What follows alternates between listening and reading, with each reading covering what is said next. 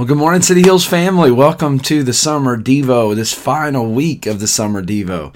On this Tuesday morning, we welcome you. So glad you're here. It's the final week because next week's 21 days of prayer. So that begins uh, this Sunday. Um, we'll have our normal service times 8:30, 10, 11:30. But then next Monday through Friday, we'll have prayer services in the morning at 6 a.m., 6 to 7, and then Saturdays from 9 to 10. It's going to be an awesome, awesome week. We'll be live streaming those as well for those who can't make it in person. But hey, if you can, if you can, whatever you can do, make to make it, you, you owe it to yourself to be there. Um, it's it's just going to be an awesome time. So, uh, thank. I'm excited you're here today. If you have your Bible, open it up to Ephesians chapter four. Uh, we're going to dig into the Word today, and I want to focus on uh, a scripture that we actually read yesterday but just really zero in on it. And I want to uh, title this Devo uh, today uh, Help. I'm struggling to forgive.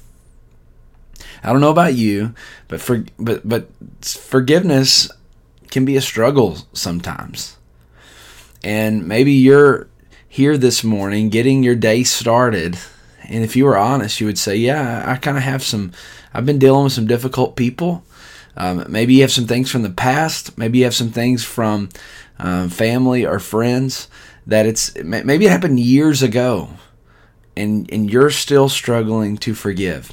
You hear um, people um, say, "Oh, you just need to forgive," and and and that well, you know, you have anxiety when you hear things like that because you're thinking, "Well, I, it's a lot harder. I'm struggling to."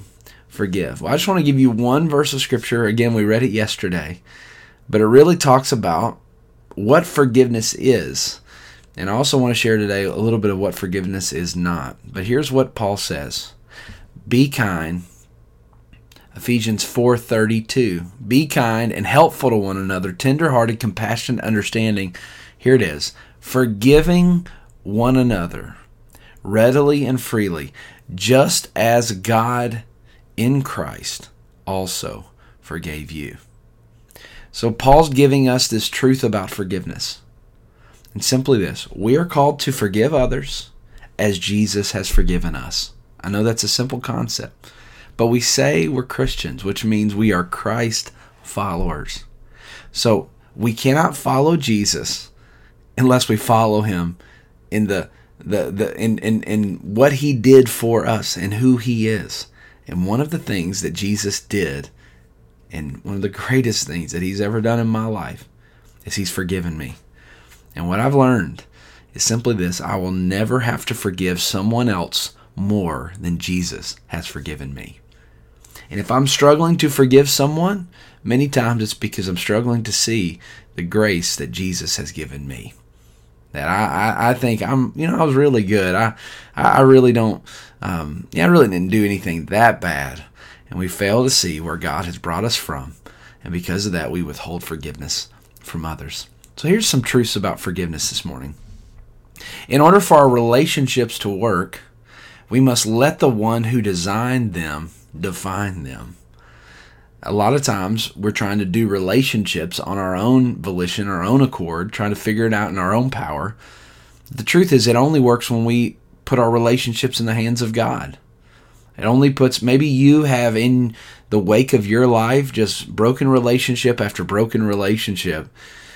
It, let's give it to God today.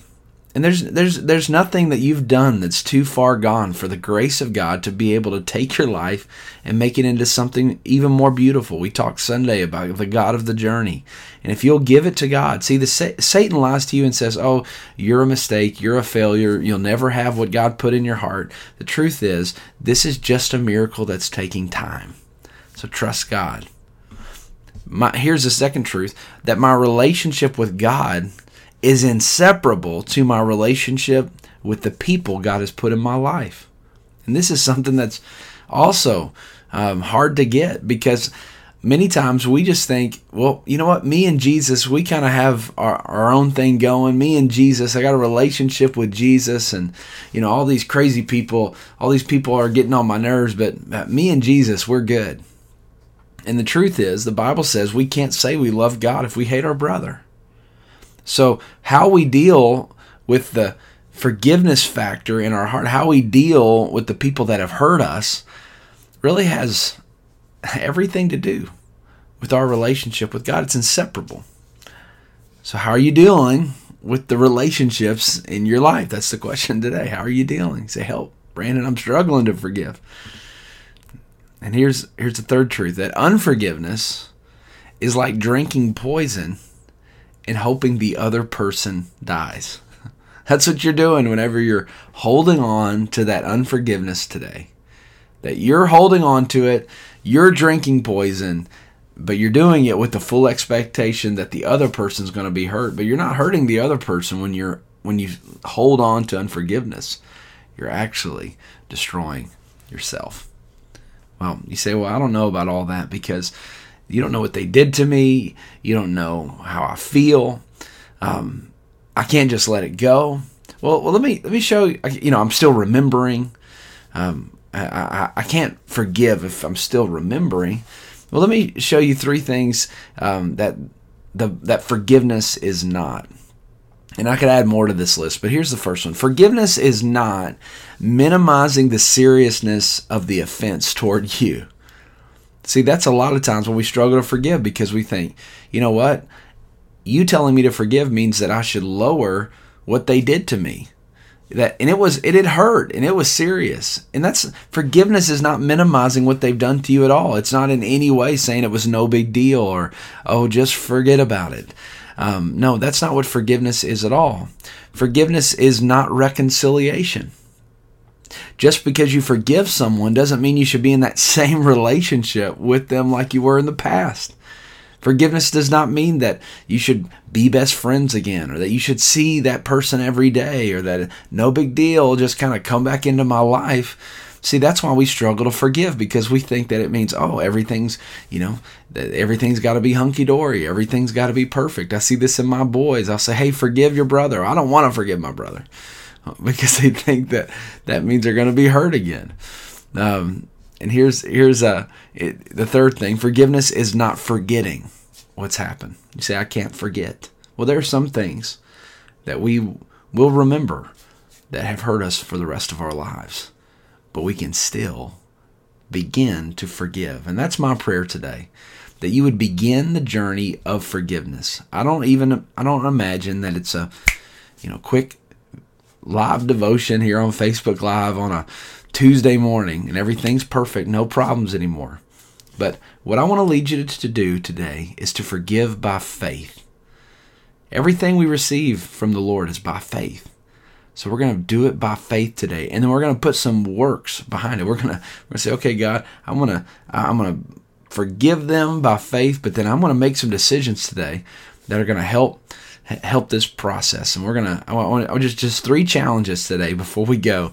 Um, here's the first one: pray for them. It's a great step.